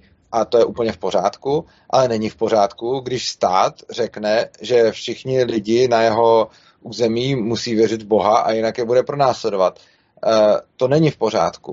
A je extrémně důležité rozlišovat mezi tím, když nějaké nařízení vydá stát a aplikuje ho na všechny lidi, kteří tam žijou, a když někdo si nastaví pravidla ve svém podniku podle sebe a neaplikuje na nikoho vně ten podnik, jenom prostě neposkytne služby tomu, kdo ta pravidla nesplní. A myslím si, že, myslím si, že to první je vždycky v nepořádku a to druhé je vždycky v pořádku. A obávám se, že lidi dělají obrovskou chybu a je to často takové to emoční uvažování, kdy prostě chceme, aby věci byly podle nás a moc nás nezajímá svoboda druhých, tak lidi dělají často tu chybu, že se podívají na to, jaké konkrétní nařízení to je a když se jim to nařízení líbí, tak to schvalují, ať to udělá stát nebo ať to udělá jednotlivec. A když se jim to nařízení nelíbí, tak to kritizují, ať to udělá stát nebo ať to udělá jednotlivec. Ale obávám se, že tímhle způsobem se nikdy nikam nedostaneme a budeme tím, uh, budeme tím způsobovat jenom to, že nebudeme jeden respektovat druhého, nebudeme respektovat jeho preference a nebudeme respektovat jeho svobodu. Za mě, když stát udělá nařízení, které musí dodržovat všichni a jinak ty lidi začne pronásledovat a snaží se všem vnutit preferenci třeba i většiny, tak je to prostě špatně a nezáleží mi na tom, co přesně se jim snaží vnutit. Jestli se jim snaží vnutit nějaký léčebný postup, jestli se jim snaží vnutit víru, jestli se jim snaží vnutit očkování, jestli se jim snaží vnutit prostě jakýkoliv morální hodnoty, tak je to podle mě špatně, pokud stát prostě všem nařizuje, že něco musí vyznávat nebo něco musí dodržovat a podobně. Oproti tomu, když si jednotlivec ve svém podniku, když si jednotlivec ve svém domě, když si jednotlivec ve svém spolku a podobně, nebo skupina jednotlivců určí nějaká pravidla a nevyžadují po ostatních lidech, aby to dodržovali, jenom když ty ostatní lidi to ne, nedodržují, tak je do toho spolku nepřijmou, nebo je neobslouží, nebo jim neposkytnou služby, nebo se s nima přesta, přestanou bavit, tak ať je to cokoliv za pravidla, i když s nima budu bytostně nesouhlasit, tak je to záležitost těch lidí, jestli to tak chtějí, nebo jestli to tak nechtějí. A myslím si, že je hodně důležité, abychom se přestali, abychom přestali ta jednotlivá pravidla posuzovat jenom tím prismatem, jestli se nám to pravidlo líbí nebo jestli se nám to pravidlo nelíbí, protože to je věc našeho osobního vkusu a je to věc, věc našich osobních preferencí.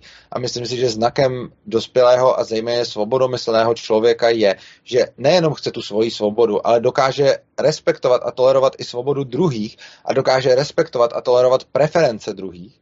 A myslím si, že ta hranice vůbec nevede tam, jestli nějaký zaříze- nařízení se mi líbí nebo nelíbí a jestli jsem fanda očkování nebo nejsem a jestli uh, jsem zastánce nějaké léčby nebo nějakého náboženství nebo čehokoliv. Na tom podle mého názoru absolutně nezáleží. Záleží na tom, jestli se stát snaží vnutit nějaké nařízení, nějaké hodnoty, nějakou morálku všem, anebo jestli si jednotlivec určí ve svém podniku nebo své firmě nebo svém domě svoje pravidla a ta chce, aby respektovali ti, kteří k němu přijdou, ale nevnucuje je nikomu ven. Tohle jsou, myslím si, jako diametrálně odlišné věci, kdy ta jedna je absolutně v nepořádku a proti tomu ta druhá je zcela v pořádku, bez ohledu na to, co konkrétně za pravidla to bude. Rozumiem. Um, ako by sa riešila situácia, napríklad zoberme si aj dnešnú situáciu, aj keď je prehnaná, ale berme takú rele, re, relatívne, alebo teda relevantne naozaj skutočne pravdivú. Ak by uh, prišlo nejaké také ochorenie, sekundičku, lebo došla otázka, tak asi by som ju uprednostila. Dúfam, že ešte stihnem aj tú moju otázku, lebo, lebo uh, ma dosť zaujíma, ale sekundičku, prečítajme toho poslucháča. No sekundičku, to vidíte asi aj vy, však je to taká dlhá otázka. Budem ju čítať. Ak v anarchokapitalizme budeme svojvoľne vzlúčovať, asi vylúčovať, malo byť deti zo škôlky, tak sa dostaneme zasa tam, kde sme a ešte mimo platnosti zákona postaveného na zdravom rozume. Protýkam, dnes štát neomedzuje ľudské slobody, ale medzinárodná zločinecká skupina a na Slovensku konkrétne osoby Mika Zmatovič, u vás v Čechách môžete tam dosadiť osoby, ktoré chcete. Štát sme my občania, nie politici. Ak my sa rozhodneme mať iný volebný systém a priamu demokraciu, stále to bude štát. Stále to budeme my štát, áno, aj s tým aj ja súhlasím, len tá, otáz, tie, tá problematika toho, z tej správy toho štátu, tam, tam vlastne my ideme, ale dobre, dobre na to ide aj poslucháč. Stále to budeme my štát, my sami si môžeme za to, čo sa dnes stalo a čo sa bude diať, stačí sa pozrieť na voľby v roku dvadsať dvadsať. Podľa mňa treba rozlišovať medzi chorobou, ochorením a osobou. Spoločnosť by sa mala zamerať na liečbu choroby a nepodozrievaní jednej osoby. Na to má byť lekár, aby potvrdil ochorenie a nie spoločnosť. Ja by som ohľadne výroby liekov odporúčal zbaviť sa monopolu liekov a zahrnúť aj štátnu výrobu liekov. Mali sme tu Slovako farmu, vyrábali sme si vlastné vakcíny a v Savke máme takých skvelých vedcov, ktorým ú es á doslova kradne výsledky a my ako republika by sme s poznatkami našich vedcov boli schopní vybudovať taký výskum, ktorý bude v konečnom dôsledku vyrábať lieky. Stačilo by začať s banálnymi liekmi a pokračovať ďalej. Áno, môže sa stať, že cena komerčných liekov pôjde zámerný pod cenu, ale my aj so štátnymi firmami by sme vedeli predávať za hranice Slovenska. Napríklad štát by mal nielen vytvárať príjem pre štátnu sféru z daní, ale mal by byť aj proaktívny a vyrábať a predávať. Napríklad zbraňové systémy a servis a predávať na Blízky východ. Dobrým príkladom je štátna firma Indra. Ďalším je Gaz de France a teda. Ja nezavrhujem štátne firmy a dokonca sú dôležité. Príklad s plynom, elektrinou, teplom a distribútorom energií a teda. S pozdravom Tibor. No, tak... Dobrá, děkuji za dotaz. Zkusím se odpo- pokusím se odpovědět na všechno a snad nic nevynechám. Když je to takhle dlouhý dotaz, tak je velká šance, že třeba se mi něco nepovede, ale snad, snad, snad jo. První věc, nemyslím si, že je úkolem státu podnikat, nemyslím si, že to umí a nemyslím si, že to dělá dobře. Myslím si, že stát by neměl mít monopol a že by měl umožnit podnikatelům a soukromým firmám, aby podnikali, ale nemyslím si, že by to měl dělat sám, takže nesouhlasím s těmi, nesouhlasím s těmi státními firmami a nemyslím si, že by stát měl vytvářet nějaký příjem, protože stát tu fakt není o to, aby podnikal, už mnohokrát ukázal, že toho není dobře schopen.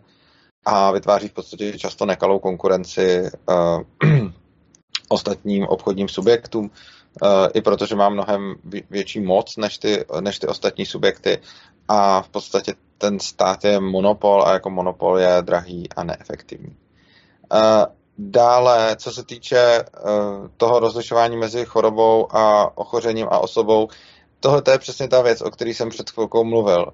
Ať si to každý rozlišuje tak, jak potřebuje a tak, jak chce. Pán píše, co by společnost jako měla dělat a já s ním můžu souhlasit nebo nesouhlasit, ale myslím si, že člověk by měl respektovat svobodu ostatních a to i svobodu na to mít jiný názor a jiné preference. Což znamená, že když někdo chce rozlišovat mezi chorobou a osobou, ať rozlišuje, fajn, mně to přijde dobrý, ale rozhodně si nemyslím, že bychom to měli nějak plošně nutit uh, celé společnosti. Uh, dále pán říká, že dnes stát neomezuje lidské svobody. Já si osobně myslím, že stát omezuje lidské svobody, že omezuje celou spoustu lidských svobod. Uh, mluvili jsme tady o tom v prvním i v druhém díle, ale prostě jako samozřejmě, že když teď mluvíme o zdravotnictví, tak dám příklady z toho, ale mohl bych dát tisíc příkladů z jiných odvětví. Ale stát omezuje lidské svobody. Já nemám právo vybrat si léčbu, když onemocním libovolně, jak chci. Nemám právo vybrat si ošetřovatele. Například v České republice, když chce žena porodit doma, tak je ilegální, aby tam za ní přišla porodní asistentka. To všechno jsou omezení lidských svobod. Nevím, jak přesně to máte na Slovensku, ale předpokládám, že tam obdobných věcí naleznete taky, taky celou spoustu. Stát omezuje lidské svobody, určitě to tam budete mít taky, že ne, nemůže vám kdokoliv prodat jakékoliv léky, ale musí to podléhat nějakému předpisu, to je omezení svobody. Určitě tam budete mít také omezení látek, které smíte vpravovat do svých těl a čím se, čím se smíte léčit. Vy tady v České republice je spousta případů toho, když si třeba někdo pěstoval konopí, z kterého si dělal nějaký léčivý masti na zmírňování bolesti, tak tam vtrhla policie, zavřela je třeba, to ani vůbec nebyli nějaký lidi, kteří by to jako prodávali nebo fetovali, protože to třeba byly jako starý babičky a je tady nějaký případ paní, která měla prostě bolavou nohu, dělala si na to mast z marihuany, vletěla jí tam policie, zavřeli ji, ona se pak oběsila. To všechno je omezování lidských svobod. A konečně ak v anarchokapitalismu budeme svévolně vylučovat děti ze školky, tak se dostaneme zase tam, kde jsme a ještě mimo platnosti zákona postaveného na zdravém rozume. No, já neříkám svévolně, já říkám, aby si každá školka dala svoje pravidla a ne, aby to bylo, to, to neznamená svévolně, jenom si myslím, že by neměla být nějaká centralizovaná, nějaké centralizované pravidlo, jak, jak, jaké děti školky smějí a nesmějí přijímat, ale myslím si, že každá školka by si měla mít právo uh, určit pravidla, jaká tam mají platit a každé, a prostě když to dítě jedna školka vyleč, vyhodí, tak ho rodiče můžou najít třeba jinou školku, která ho zase přijme, protože těm jejím pravidla, těm, s, těm, s těmi pravidly bude kompatibilní. Takže myslím si, že by každý měl mít právo si nastavit svoje pravidla v rámci svojí organizace. Tu by som znova chcela ja podotknúť, že treba veľmi rozlišovať o tom, čo sa teda celý čas bavíme, že celý tento systém je založený na anarchokapitalizme, na slobodnom rozhodnutí, že to, o čom pravíme, nie je dané, že to tak musí byť. Je to voľnotržný systém, kde ak si niekto vyberie, že bude, nazveme to, v tejto komunite, tak jednoducho táto komunita, ak sa rozhodne o niečom, tak znova môže a nemusí. Ono to nie je dané. Práve to je ten, ten voľný trh, že je to na každého teda slobodnom výbere, či áno alebo nie. Pričom, pokiaľ sa bavíme o štáte, je to ten monopol moci, že musí to byť tak, ako táto obrovská komunita toho celého štátu sa uznesie, aj keď vy s tým osobne nesúhlasíte. Čiže tam je ten rozdiel. A ja by som sa chcela spýtať, lebo určite začínate už aj asi vy vnímať, že, že neviem, ako je to napríklad s českou spoločnosťou a s inou, smerom možno viac na západ, ale aj na východ. Určite my Slováci a Slovensko je konzervatívne, takže určite tie otázky budú padať také dosť aj tvrdšie, čo fajn, práve že preto sme tu, aby sme o tom diskutovali, lebo je to istý spôsob fungovania spoločnosti a vždy je treba o veciach rozprávať a snažiť sa približovať k tomu čo najlepšiemu riešeniu, pretože ideál nikdy nedosiahneme a nič nie je vo fungovaní človeka na tejto zemi, aby iba tento jeden jediný spôsob bol ideálny a na veky večné. Nie, naopak, práve preto hľadajme a vyberajme tie najlepšie hrozinka zo, z každého systému, ktorý by mohol byť a, a poďme posúvať sa tým smerom asi ako najlepšie by sa to dalo. No a tu by som sa chcela spýtať, ja v tejto súvislosti prišla ďalšia otázka, ale predtým sa aj tak spýtam, že prečo sa človek vlastne tak, a vidíte to aj z týchto otázok, tak fixuje na štát a odmieta čo už len pomyslenie na voľný trh a znova hneď spadne a drží sa toho štátu, aj keď vidí, že ten, je to štát, to nie je súkromný sektor, je to štát, ktorý do neho vpravuje momentálne uh, tie očkovacie látky. Bez ohľadu na to, niekto s tým súhlasí, niekto s tým nesúhlasí, ale nie, ak s tým nesúhlasíš, ten štát to do teba dostane. Ak nie, má na to to násilie, o ktorom sme vraveli v predchádzajúcich častiach. V končnom dôsledku za istých okolností našťastie nie je povinnosť toho očkovania ešte, ale ak ju vpustí, vtedy naozaj môžeš skončiť až v base a to aj na niekoľko rokov, ak budeš opakovane odmietať. A stále sa ten človek bude toho štátu fixovať a držať a len a len to bude najlepšie a odmietne čo len pomyslieť na ten, na ten voľný trh. Čiže ja sa chcem spýtať, čo je to za fenomén v tom myslení ľudí, čo, v podstate tak, čo, čo ten človek glorifikuje na tom štáte a doslova je to až, až glorifikovanie toho štátu ako moci, keď si ani nevie predstaviť, že by mohol žiť inak, než iba pod tým štátom. Čo no, to je? Já se domnívám, že to je právě výsledek té státní propagandy, kterou stát hustí vlastně do nás všech už od malička a od školního věku. A myslím si, že je to něco, co jsme rozebírali, co jsme rozebírali v minulém díle, a prostě když jsou lidé vystavení, vystavení celé, celý, vlastně celé dětství státní propagandě, tak potom není vůbec divu, že uvažují tímhletím způsobem a vlastně potom si nedokážou vůbec toho státu vůbec nic představit, a i když vidí, že ten stát funguje špatně, tak mají potom tendenci nějak ho opravit, aby fungoval dobře, respektive mm, už lidi přestali uvažovat o tom, že by třeba nemuseli nikoho k něčemu nutit, ale snaží se každý skrze ten stát právě přetlačit ty ostatní, aby všem se vnutil jeho názor. To, co říkají anarchokapitalisti, je vykašlete se na to, přestaňte ostatním vnucovat svoje názory a snažte se jenom o to, aby nikdo nikomu nevnucoval, jak má žít. A prostě spousta, jako teď je to vidět krásně na tom koronaviru, spousta lidí, kteří chtějí očkování, tak to chtějí všem vnutit, spousta lidí, kteří ho nechtějí, tak zase chtějí, aby všichni byli nuceni jim, jim poskytovat služby bez ohledu na, na, na cokoliv. A to, co si myslím, je, že by všichni měli respektovat svobodu ostatních a že by měli respektovat preference ostatních a ne se snažit si skrz stát prosadit silou to svoje, ale bránit se tomu, aby nikdo neprosazoval silou to svoje nám, ale ne tím způsobem, že my půjdeme to přetlačit a vnutit mu svůj názor, ale to, aby si každý mohl žít po svým a aby nebyl nikdo nucen žít podle preferencí jiných. Uh. No ja si myslím aj, že človek, ako keby jedna stránka jeho osobnosti to chce, lebo drvia väčšina, aj títo písatelia, poslucháči, ktorí teraz píšu, si myslím, že sme na jednej vlnovej dĺžke o tých veciach, o ktorých teda rozprávam a kritizujeme ten systém, ktorý tu je. A napriek tomu, ako náhle ponúknete ľuďom túto možnosť, teda o ktorej vy rozprávate s tým anarchokapitalizmom, v tom momente, ako keby, mne to príde až, až ako aj nepochopiteľné z istého hľadiska, ako keby sa úplne otočili a zrazu nie. Ale pred chvíľkou to kritizujú, ale keď im poviete, že takto, tak takto nie, lebo je to lepšie cez štát. Ale je to už ten štát, pre ktorý tu dneska sedíme a to celé kritizujeme. A ďalší vlastne je tu na... Je to na ďalšia otázka, ktorú by som potom napojila, ale ešte by som vlastne sa dotkla... Ja by som hrozne rád dostal práve k tej otázke posluchačky, ktorá je, ktorá je výborná. Hej, dobre, takže už len by som asi uzavrela, že áno, štát, štát my si ho tvoríme, ale um, predávame moc tým istým mocenským, teda istým osobám, ktoré vlastne potom za nás rozhodujú a v konečnom dôsledku tá, tá ako písal predtým písateľ, čo je to štát, entita, čo je to za...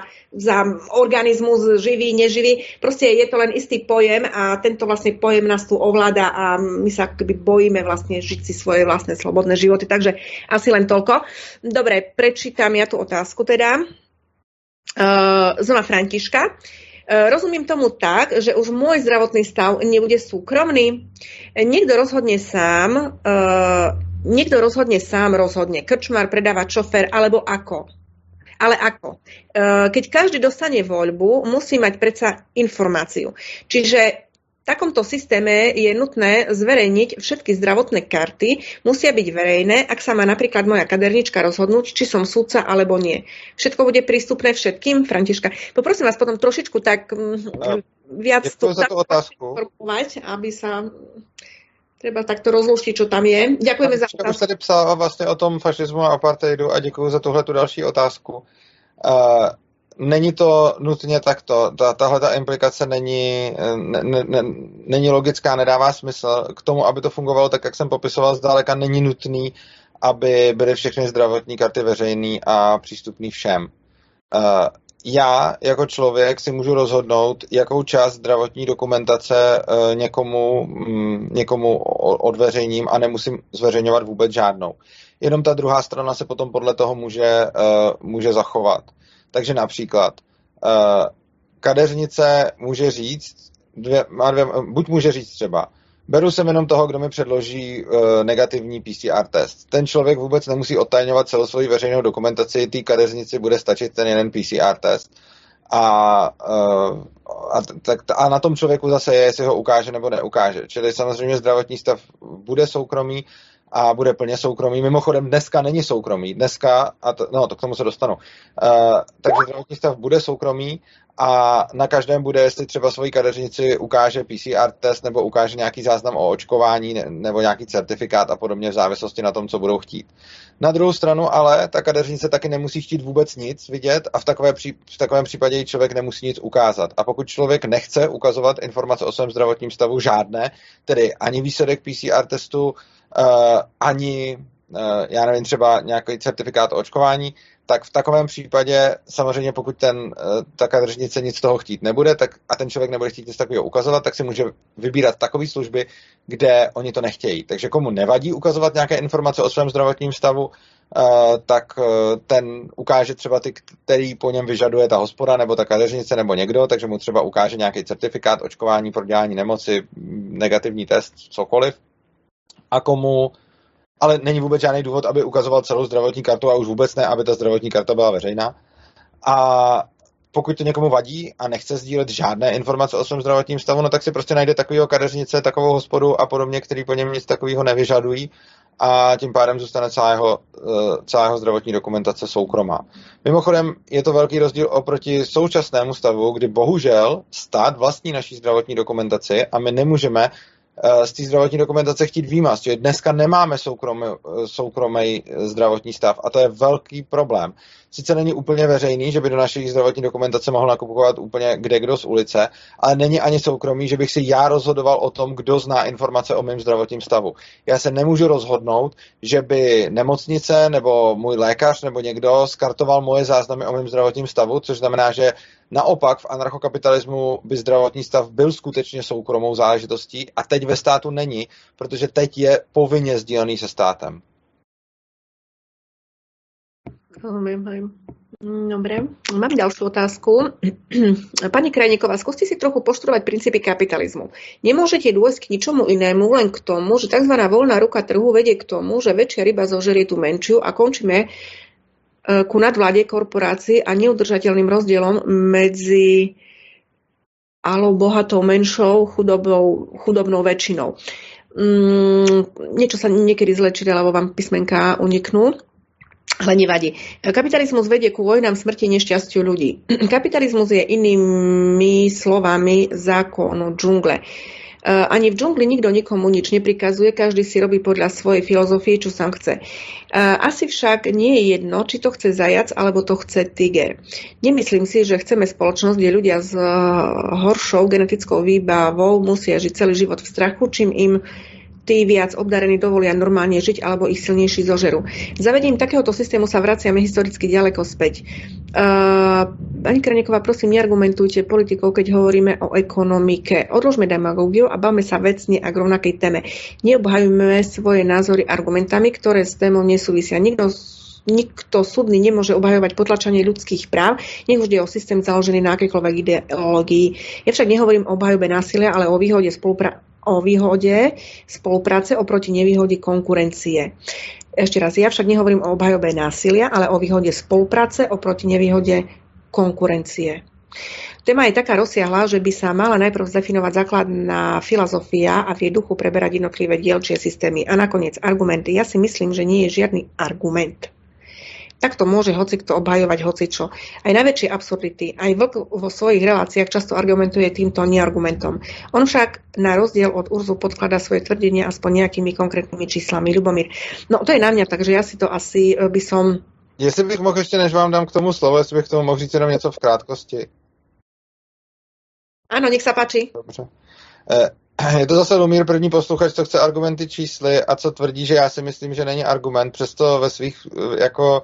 ve svých příspěvcích nenapsal jediné číslo a neargumentuje vlastně vůbec ničím. On říká, že já si myslím, že není argument, ale tady popisuje, co je podle něj kapitalismus. On tam sice nenapíše já si myslím, ale rovnou už jde k tomu, že nemůže dojít k ničemu jinému, než že volná ruka trhu vede k tomu, že větší ryba sežere menší, což jsou všechno jeho názory, jsou naprosto nepodložený a je to zase já si myslím, že... A myslím si, že kapitalismus prostě takhle nefunguje a co už je jako úplně prokazatelně, co není pravda, kapitalismus vede k vojnám, smrti a neštěstí lidí. Teď vojny jsou záležitostí státu. Vojny mezi sebou nevedou jako většinou soukromé osoby, vojny mezi sebou vedou státy, takže Uh, myslím si, že právě myslím si, že právě prostě kapitalismus nevede k vojnám, k vojnám vede přesně socialismus, protože státy jsou ti, kdo vedou vojny, takže to bych k tomu jenom chtěl a nechám vás zareagovat.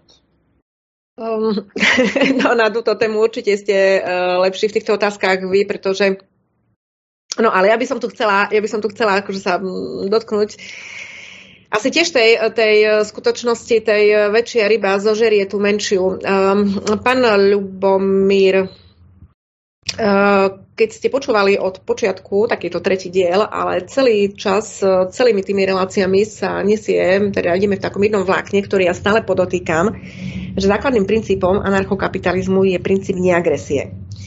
Uh, to, že niečo má byť voľný trh, neznamená, že to má byť nutne späté s agresiou.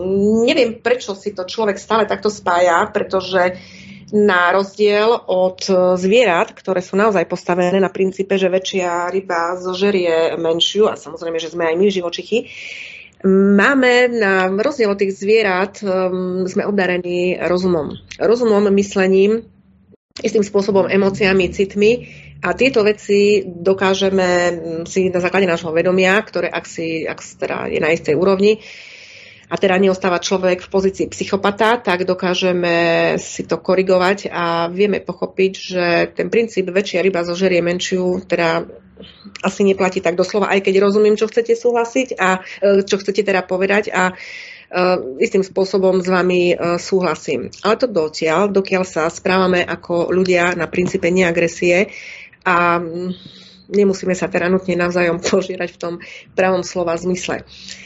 Uh, bez toho um, sú jedné výborné relácie pani profesorky uh, Ani Hoganovej, ktorá um, hovorí o filozofii teda Nietzscheho a týchto autorov, a tam je jedna veľmi pekná myšlienka, volá sa to vôľa k moci. Vôľa k moci, um, spočíva to na tom, že človek, ako je človekom, um, to, aby vedel teda fungovať a prežívať zo dňa na deň, vždycky teda musí, ten celý život ho žení k tomu, že každý deň vlastne stále viac a viac z toho do toho života a vždy vlastne niečo nové, a teda prichádzame teraz k tomu a my ako človek vždy niečo tvor, nové tvoríme, nemusíme sa nutne teda požírať. Čiže um, premeniť tú našu v odzvukách žravosť na tvorivosť, na niečo, čo nás ako ľudstvo posunie ďalej, a to je naozaj možné len pri tom tržnom mechanizme, pretože iný vás nebude motivovať. Vy ak nebudete mať v sebe ten zápal toho, že je niečo treba urobiť, teda aj zajtra ísť o kúsok ďalej, jednoducho spoločnosť ako taká zastagnuje. Hej, čiže nie je možné, aby človek a, a vôbec žil v nejakej ilúzii nejakého, nazvime to socializmu, komunizmu, čo znova vravím, ja nehovorím, že tam neboli dobré prvky a nevravím, že iba v tom tržnom, že všetko v tom tržnom mechanizme je nutne to len najlepšie. Znova je to otázka, pre koho, z akého uhla pohľadu. Takže ja by som možno, že brala skôr taký systém, nevymedzovať to presne na tie pojmy socializmus, kapitalizmus, fašizmus a nevieme aký izmus, a budeme mať aj jednu reláciu na demokraciu a na to sa teším. Urza to doplnil do programu, pretože tam by sme si mohli aj vydefinovať všetky tieto veci.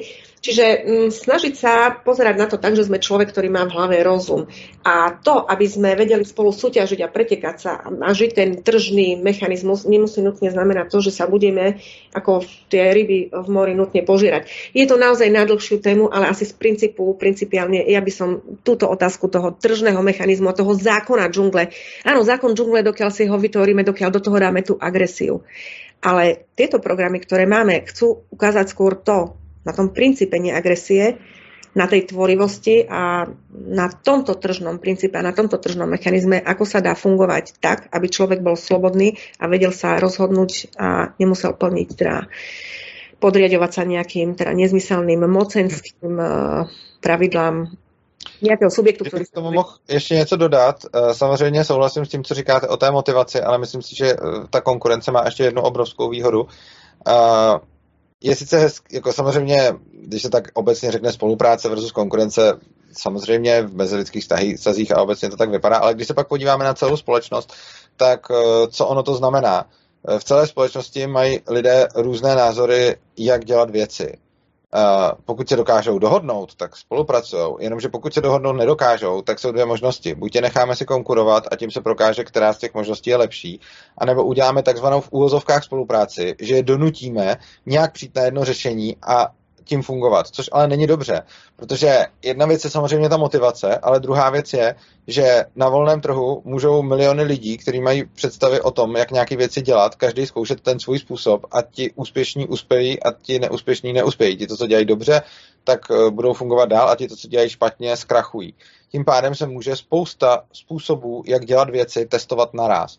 Oproti tomu, když máme nějaký stát, nějaké centrální řízení, to, to, co tady posluchač nazývá spoluprácí, tak ona to není tak moc dobrovolná spolupráce, ono je to hlavně donucení, ale především je to o tom, že se všichni teda musí shodnout na nějakém jednom způsobu, jak dělat věci a nemůžou se zkoušet zároveň všechny ty způsoby, což znamená, že ta konkurence je potom extrémně zdravá v tom, že když lidi mají různý názor na to, jak dělat věci, tak každý to může zkusit po svém a pak se vidí, který z těch, co z toho fungovalo a co ne. Písal ešte pán Ľubomír, že zavedením takéhoto systému sa vrácame historicky ďaleko späť. My ani to si naozaj nemyslím a znova len chcem zopakovať. Zoberme si z tých všetkých systémov, ktoré uh, tak už aj len my sme ich viacero uh, žili. Aj poznáme teraz histórie. Vyberme si teda veci, ktoré naozaj uh, fungujú a snažme sa z toho niečo skladať, čo je, to, čo je tu najlepšie. A um, v rámci tej slobody, ktorú chceme zachovať, a ako náhle k tomu, budete sa na to pozerať zľava, správa, ako náhle človek chce ostať slobodný, jednoducho nemôže mať, nemôže byť mocenský, riadený nejakým monopolom. Ja sa stále k tomu monopolu budem vraciať, pretože to je to, čo naozaj ešte raz mňa vyrušuje na tom celom systéme, aby nado mnou vládol nejaký, ja nechcem vládnuť nikomu, nikomu, ale ani mne akože vládnuť nebude nikto. A človek, ak teda má má snahu a zodpovednosť voči životu, tak nemá problém samozrejme žiť a prežívať a starať sa o seba. Samozrejme v každej spoločnosti, aj v anarchokapitalistickej spoločnosti funguje to na istých pravidlách, na istej komunitnej báze a otázka je len tá, že tie povinnosti, ktoré, ktoré sú kladené zo strany štátu ako monopolu, mocenského monopolu, tie tam nie sú. Vy sa viete slobodne rozhodnúť. A v ostatnom si myslím je ten život taký ako ako normálne, nevidím v tom rozdiel. Len hovorím, tá otázka toho mocenského monopolu je tam tá, tá primárna. Áno, nech sa páči. A to bolo na mne? No ja som si myslela, že niečo vy ste išli do toho. Ne, ne, ne, ja som, ja som měl. Takže, tak, takže ale každopádne ďakujem za, za všetky otázky, lebo o, tiež zastávam názor, že jedine, jedine kritické myslenie človeka posúva ďalej, pretože a to viem aj sama z vlastnej činnosti. Samozrejme, že keď ste do súzvuku, aj, aj to je treba, ten súzvuk so svojím okolím musíte mať, ale to kritické myslenie je to. A tá kritická poznámka je vždy tá, ktorá vás posunie a urobíte vec ešte lepšou.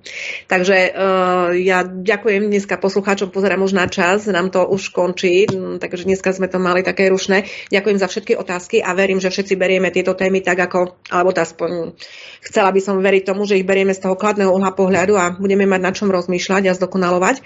A budem rada, keď na ďalšiu tému, ktorú odvysielame. Kedy vysielame, Urza? Dáme na budúci týždeň, alebo až... Budúci týždeň nemôžu, asi sa domluvíme zase, zase po Skype, po signálu.